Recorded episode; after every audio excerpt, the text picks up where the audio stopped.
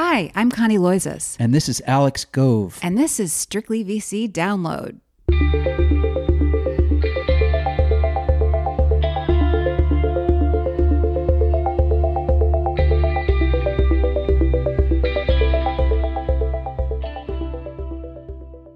Happy May Day, everybody. There was a lot of tech news this week. The FANG stocks reported, and among them was Amazon.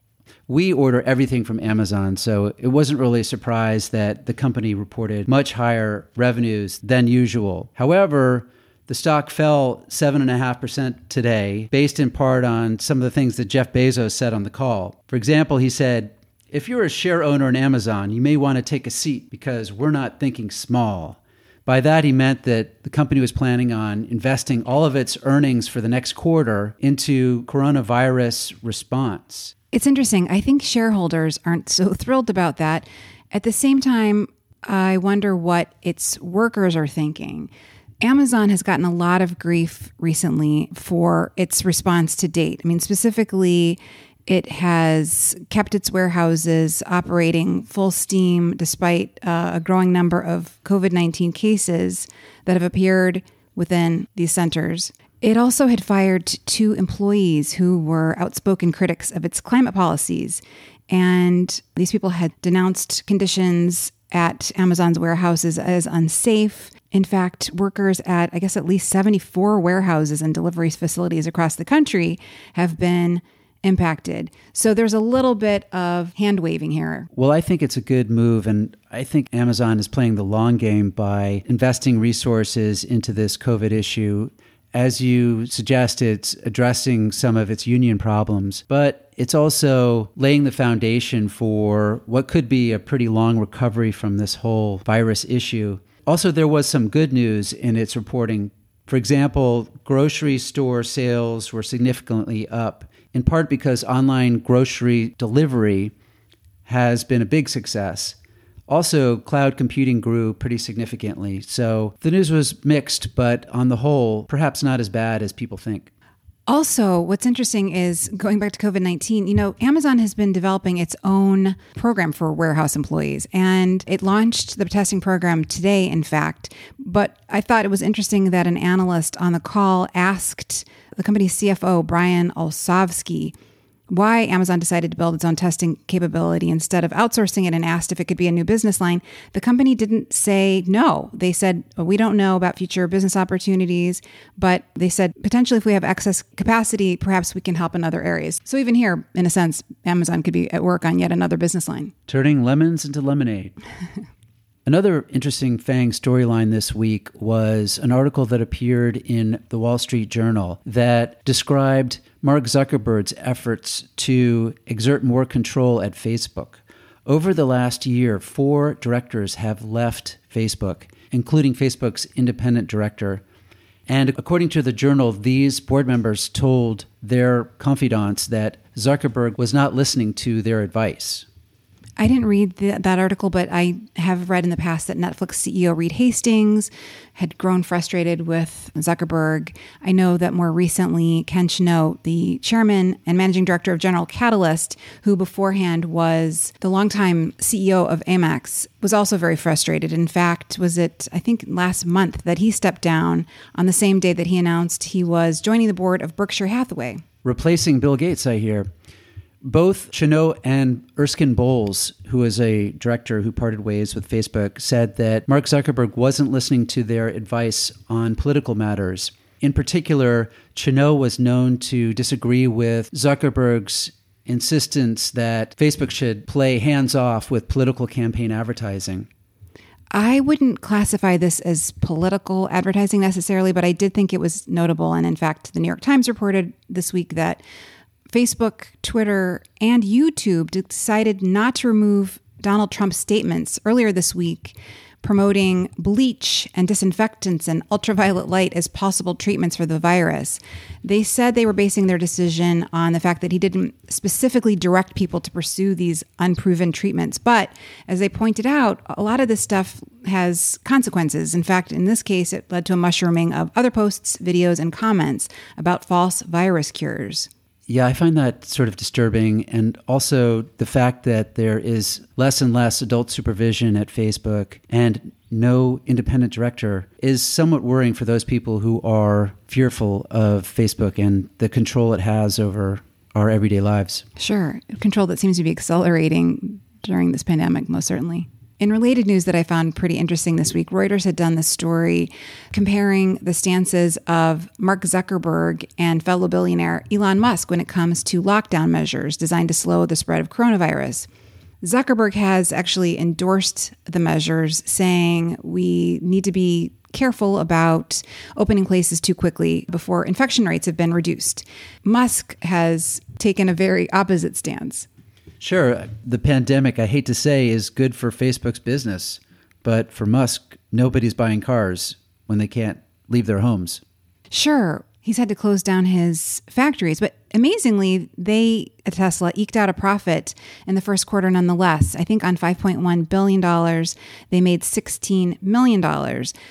Still, instead of focusing on that great news during an earnings call with analysts this week, he lashed out against stay at home orders, saying they are, quote, breaking people's freedoms in ways that are horrible and wrong. And he said, quote, give people back their goddamn freedom. And as if that weren't enough, today he tweeted that Tesla's stock price was too high and that he was going to sell all of his homes and basically forswear all personal possessions. Yeah, it's so strange. I mean, it's really a mystery what's happening with Elon Musk. I mean, he tweeted out a number of things today. One of those things, as you said, was that he thinks Tesla is too high.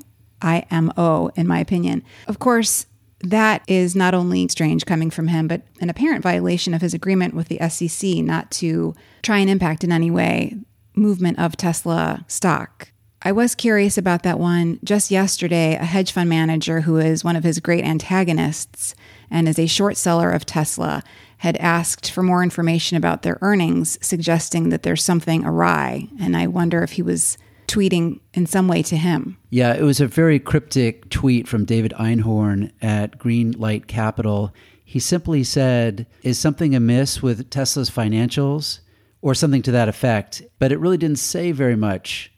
So it would really be interesting if Musk were responding to that in some way. Separately, I noticed that a former VP of communications at Tesla, Ricardo Reyes, who is now the top communications guy at Dyson, tweeted out today, quote, My lord, seems Gorilla is way out of his cage. And then he added in another tweet, quote, and knows exactly what he's doing. So I think Musk, as erratic as he can behave, does have an agenda. We'll see what it is exactly he evidently thinks that he can manage the SEC. We shall see. It really has been a crazy week in news and a lot of it. One other startup focused tidbit that I noticed today was First Round Capital underscoring what it calls its second round guarantee.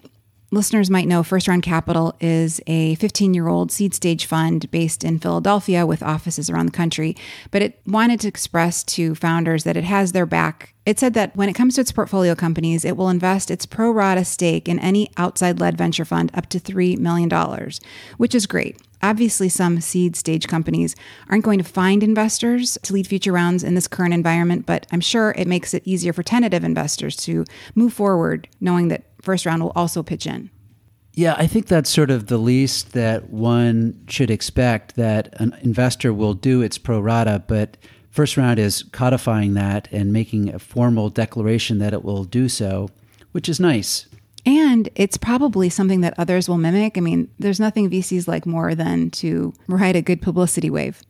But enough of the news. Coming up next, we had the chance to talk to Jon McNeill, a former president at Tesla, in fact, who spent two and a half years there, went on to be the COO of Lyft, and has now started a new platform that intends to launch and scale game changing businesses. He's a really interesting guy. I wrote a story about John earlier this week and was very happy that he agreed to talk with us a little bit further regarding his plans. But first, a word from our sponsor.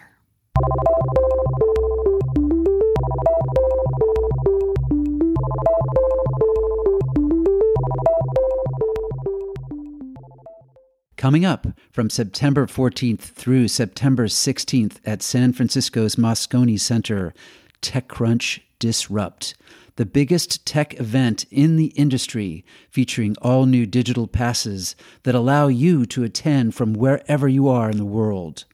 Disrupt Digital Pro and Digital Startup Alley passes will give attendees access to exclusive content beyond the Disrupt stage, the ability to interact with speakers, and the opportunity to participate in Crunch Match, where you can network with your fellow industry attendees in advance of the event.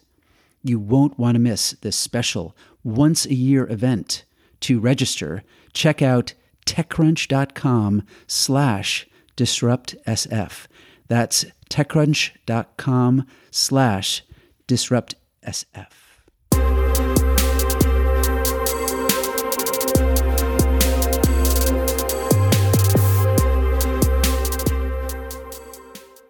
So, Jon, thank you so much for joining us today. We talked a bit about your background for a TechCrunch story that I wrote earlier this week. You were, as you said, a young kid out of college working at Bain and Company. They were having you analyze deals, and a partner suggested to you, based on your feedback, that you might be more suited to becoming an operator than an investor. Is that right? Yeah, that's right. I started at Bain on the consulting side, and uh, it was a lot less glamorous uh, than even working on deals. Uh, my first assignment was working in a meatpacking plant.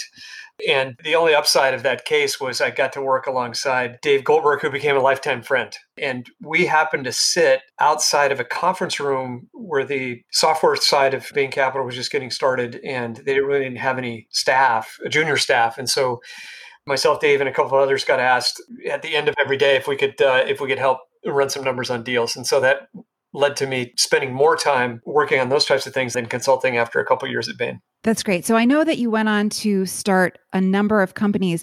I also just wanted to make clear to listeners who might not know Dave Goldberg was the CEO and co-founder of SurveyMonkey, a now publicly traded company, and also the husband to Sheryl Sandberg.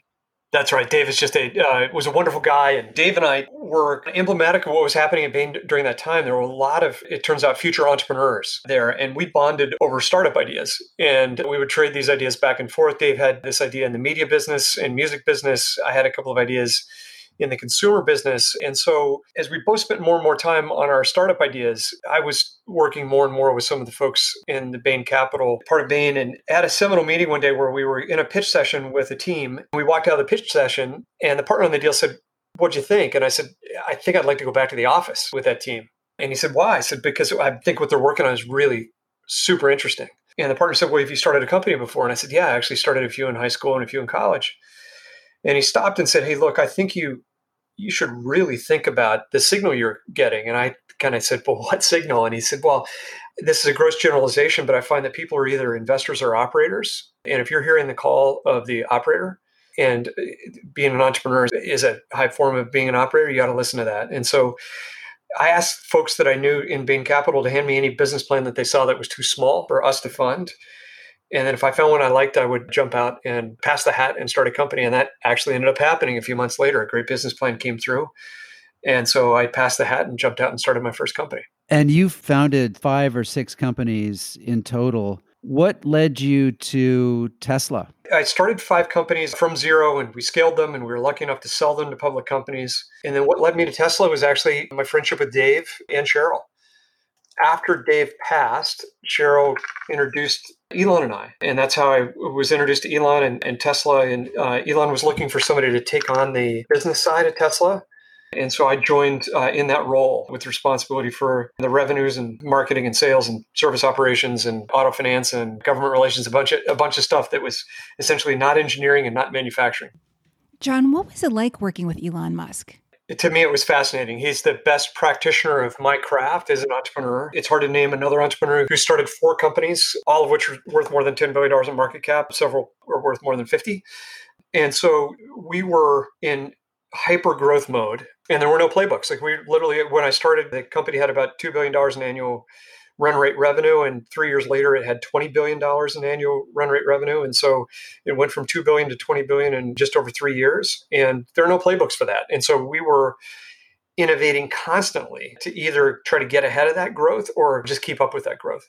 Is Tesla where you first started thinking about the idea of perfect product, which you talk about in your Medium post? It is. Elon, one of the things I I learned from just uh, being around him and observing him was how much time and energy he put into pursuit of the perfect product. And that then was contagious. It was contagious to all of us who were around him. It was contagious to the engineers who were working on the product. It was contagious to people who were customer facing in the market that would bring feedback back to us from the marketplace in really fast feedback loops. And the mantra was if we can produce the perfect product, then it will sell itself. That was the goal in the sense that we wouldn't have to use paid marketing and advertising, that uh, we could use virality and organic methods of growth versus having to pay for it. And so it was my first exposure to perfect product. And now I've gotten that religion. I'm a firm believer because I saw what was possible at scale if you've got an organization devoted to continually making the product better and not releasing the product until it's it's just awesome. You don't have to wait for it to be perfect, but if you release something that's awesome and keep improving on it in the pursuit of perfection, it's super inspiring to be in an organization like that. I think it's really remarkable that you guys didn't spend any money on paid marketing, but yet at the same time, the financial markets just didn't get it. And Tesla was the subject of a huge short seller interest. What was it that the financial short sellers didn't get about Tesla? And there are clearly segments of investors in the market, and there were longs that certainly got it. And those longs have been in the company very early and have stayed committed, and they've been well rewarded for that. There were shorts that I think didn't understand largely because many of them hadn't ex- experienced the product firsthand. And it's amazing how many of them converted and changed their views as they got to know the product and, and started to use it themselves. But I think what some of the short sellers didn't understand was the was the consumer pull, how passionate consumers were for uh, for the product, how much they wanted an electric and clean product. So much so that uh, our most common trade in was a Toyota Prius and that car retails for around thirty thousand dollars or low thirties. And uh, this was a time before Model Three, uh, and our uh, and so we had owners of cars trading uh, trading in a car and buying up to a car. A lot of times it was double the value of the car they were trading in, and it's because they had this aspiration to own a car that was the safest car, the fastest car, etc. I don't think the the market understood the demand pull. Certainly didn't understand how our unit economics were different because we didn't have to uh, spend two or three thousand dollars per vehicle advertising. Didn't understand that, that the product didn't depreciate like other cars because we were literally making it better with every over the air update. And I don't think they understood the value of having a vertically integrated manufacturing and supply chain. All those things were hard to see from the outside, but incredibly powerful when combined into one business model. You were at Tesla for two and a half years. What were some of the changes that you made, and what were some of the decisions that you had to make that you had to convince Elon to get behind? I think there were changes we were making constantly as a team across the business, and I was a part of it, an incredible executive leadership team, and and Elon was right in the thick of this with us, as were the teams that reported to me. And so we were changing our digital go to market, which started with dozens of clicks to buy a car. And eventually, you know, we ran into the root cause of that uh, was uh, was often in the financing part of the transaction, where people had to fill out and sign pages of loan or lease documents and title transfers and things like that. And so Elon gave us the, ch- the challenge one day to figure out how to do a one click lease, which when I went to uh, the, the financing community, banks and other sources of capital. They said that's crazy. We pushed the envelope and found a couple of great banking partners who helped us essentially invent a one a one click lease and take enormous friction out of the purchase process, which then caused more and more transactions to happen online versus in store. And we were working on our go to markets uh, and our delivery methodology we invented mobile service when we discovered that we could do 80% of the repairs we were doing in a service. We could actually do that in somebody's driveway or in their office parking lot. And so we did a massive shift to mobile service, which allowed us to scale without nearly the capital we would have had to scale and time to build service centers. We were experimenting and improving in our manufacturing and our delivery techniques just across the board. We recognized that you could create recurring revenue on a car if you actually sold the insurance.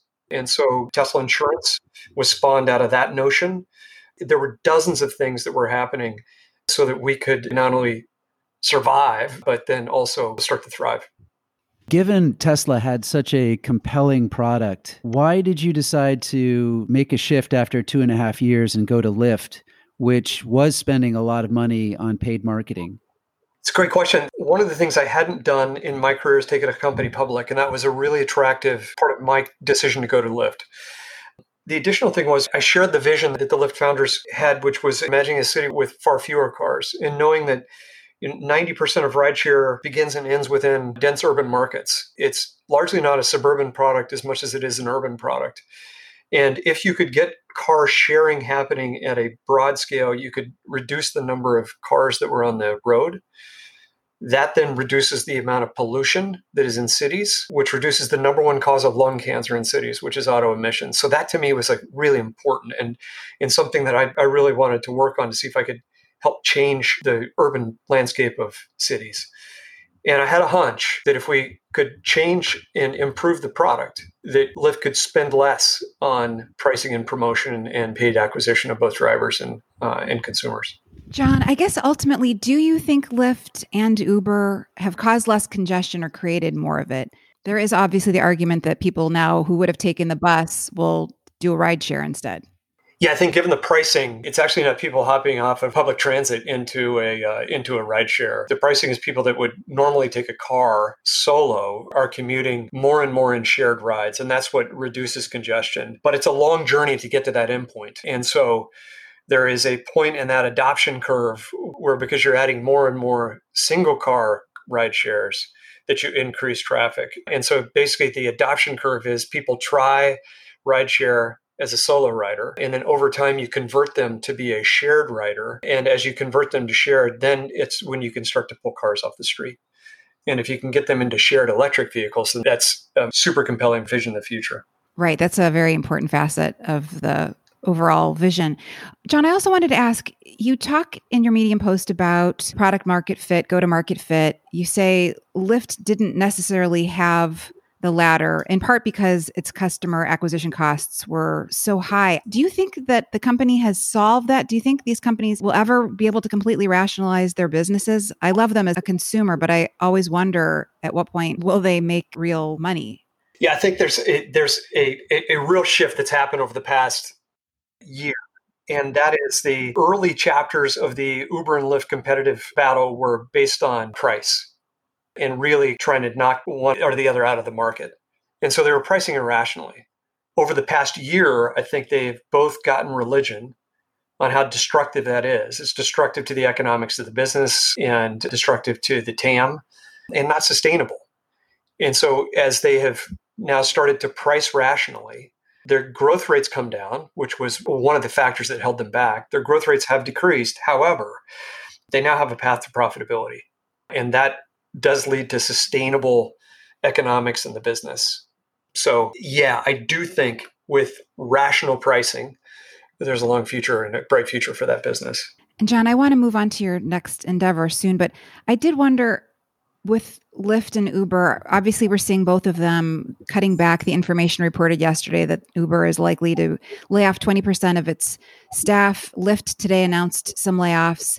Combined with the coronavirus, we have this very likely shift that more people will be working from home rather than riding into the office.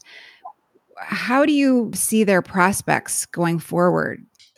Yeah, I think there's a there's definitely a post-corona vaccine and therapeutic world that maybe looks different from the mid-step that we'll be in for the next few months. And that is, I think, yes, volumes will be down in, until there's a therapeutic or a vaccine. I think as we get closer to people being less worried about corona and their health, I think folks, although we've discovered that work from home is definitely viable, it's it, it for a lot of us isn't optimal, uh, and um, and I think.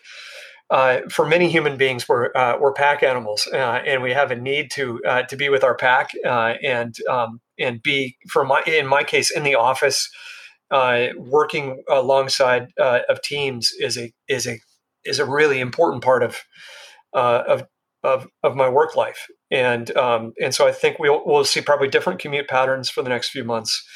Um, but then uh, then I, I do think as people start to uh, start to come back into office environments, we will uh, we'll see largely uh, a return to normal commuting. But I, I do think that's going to be constrained by a vaccine uh, and or a therapeutic.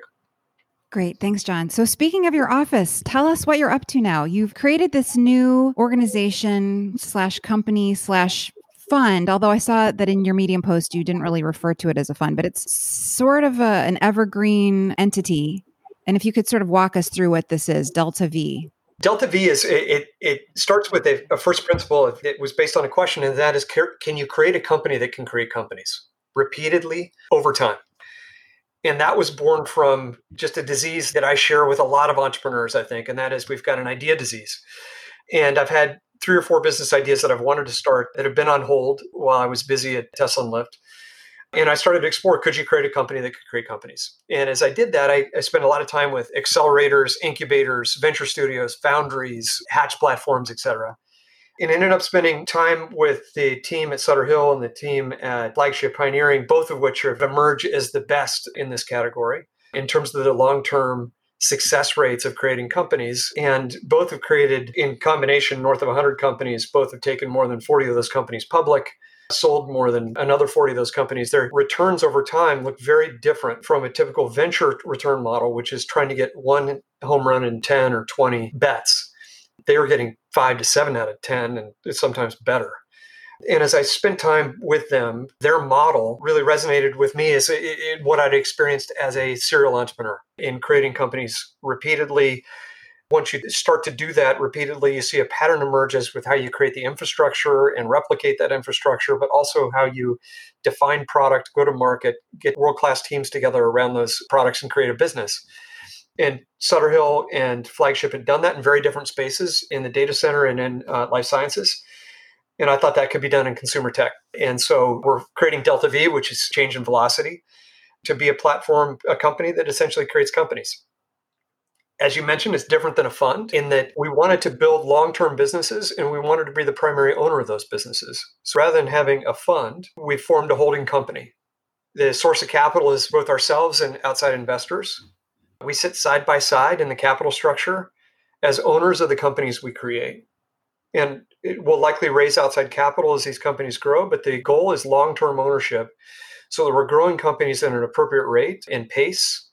And we're not doing unnatural things to grow a company to get a markup so we can raise our next fund. We didn't want to get on sort of the two year treadmill that typical venture funds are on. Is there a carry structure in traditional VC terms? There isn't. So, because we're shareholders, we all are compensated by the success of the share values of the companies we create. So, it is a no fee, no carry structure where you've got almost perfect alignment between the external sources of capital and the people that are part of the holding company. So, your stake in the company is dependent on how much capital you personally bring to the venture. I'm just a little bit confused about how you guys pay the rent, how you incent your teams is there a pool for management? Can you just explain a little bit more of some of the details? Absolutely. So the capital structure, I think, is similar to the way a lot of these evergreen funds are set up, in that much like starting a company, which is what we're doing, you have a pre money valuation and a post money valuation. You're raising on that pre. As we raised external capital, the portion of the uh, of the post that the external capital represented is their percentage ownership in the uh, in the company. And while we did the raise uh, simultaneously, we created a pool for management and employees of the platform, the company, which is a, a really cool feature for the engineers and go to market teams and marketing teams and, and entrepreneurs who work on the platform. And the, rather than having a typical employment situation where they're just they're at a company and they're getting one shot on goal in terms of their stock here they're going to get a portfolio of shots on goal so multiple shots on goal and it's a really attractive place to work if you're an entrepreneur because you're essentially getting a venture partner economics. Jon, it sounds like a really smart setup. You mentioned Sutter Hill and their success over the years. You mentioned flagship pioneering. I wonder why aren't more companies or funds set up this way? I think this comes up occasionally and people think, oh, it's a really great idea. And then again, we don't see a lot of traction on this front. Why is that? And I guess for whom would this sort of structure make the most sense? I think a these structures tend to be rather quiet, and so there are very very large platforms now that are structured this way. WonderCo is one, and there are a number of others. A lot of them say that the reason why this isn't more broadly spread is because it doesn't work for all the kind of uh, typical LPs that you would see in a in a venture fund. Because these are long-term holds, it may not work for the type of LPs that need liquidity like a university endowment, like a retirement pension fund, et cetera. And so I think for funds that have been established for years, it's hard to walk away from LPs that you've courted over time and say, hey, we're going to pursue a different model. Because so much blood, sweat, and tears have gone into creating that LP base. However, I think the flip side of that is this structure is really attractive to long term investors. It's attractive to family offices. There are some endowments and pension funds that do have long term allocations to this type of structure because it not only created some superior returns, but the post tax returns are very attractive as well. Because you, at a minimum, you're getting long term capital gains. But for these entities that are creating companies, there's also additional tax benefits at the company level. So the post tax returns are incredible, but does require a, an investor orientation that doesn't require um, uh, high, high frequency of liquidity events and realizations. When you talk about a long term hold for LPs, how long do you mean? And do LPs have the right to withdraw their money whenever they want? Well, LPs own shares, and so their LPs can sell those shares back to the company. They can sell those in certain circumstances on the secondary market. Some of these uh, kinds of entities have in their roadmap to go public and get liquidity optionality for their investors in that sense but it's not like a hedge fund where you've got certain windows to call your capital back or request your capital back. You're literally a, a shareholder owner, and you've got different options to pursue if you want to get liquid on those shares. Jon, when we talked er- earlier this week for that TechCrunch piece, you mentioned that you already have four startups in the works, including one that should be out of stealth mode by early summer and another this fall. One you said was an automotive service startup, which I think is interesting. And you wouldn't tell me more, unfortunately. And the other is a price optimization startup. In terms of who will lead these, I assume it's your co founders who will kind of serve as interim CEOs over time. And then in terms of growing the companies, how will you vet potential CEOs? I mean, are you open to talking to people from now?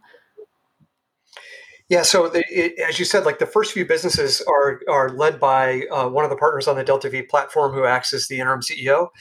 In the case of the first few businesses, there are people t- uh, from teams that we've worked on. It's one of the advantages of being operators, and that we've had the, benefit of having worked with just world class people over time who are highly capable. In some occasions, they've actually proven that they can start and scale businesses like they're going to be pursuing at Delta V. Over time, we will expand, obviously, from the startup teams to scaling and you know, we fully intend to attract the best talent in the world we can to help scale and grow these businesses. And we'll tap our own personal networks for that, and, we'll, uh, and I'm sure we'll reach well beyond that uh, to try to cast a wider net. One of the encouraging things that that I found as I talk to other platforms like this is there's a surprising number of highly capable executives who are really hungry for this kind of opportunity, but they don't have their own idea for a startup so it's a little bit like me when I started. I needed to find that first business plan to kind of get rolling. I didn't have an idea that I was comfortable jumping out and starting. And luckily, I was able to cross paths with somebody else's idea. And we kind of want to do that here give really capable leaders an opportunity to intersect, cross paths with an idea. And potentially hop in and lead that, uh, lead the growth of that company, and so frees them from having to come with an idea. They can uh, deploy their skills against uh, against an idea that's already in place, and to a certain extent is vetted. Is part of your model also raising outside capital from other VC groups? And if so, what sort of ownership and influence can they have at a company that's been founded by Delta V?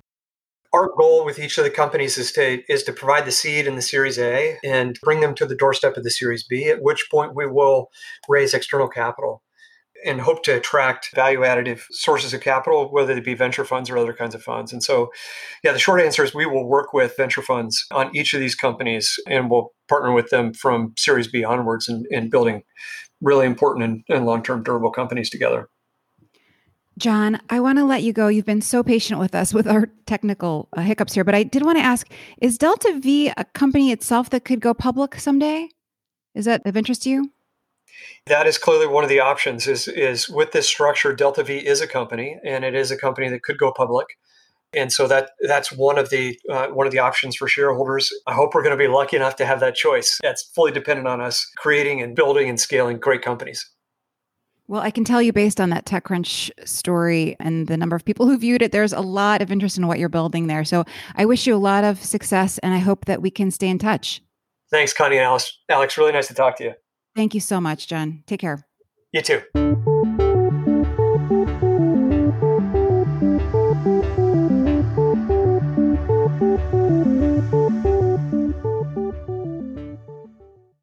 And that's it for this week's episode. A special thanks to Jon McNeill for putting up with our very awful internet connection. Yes, thanks, Jon. And thanks everybody for listening. Have a great weekend and week.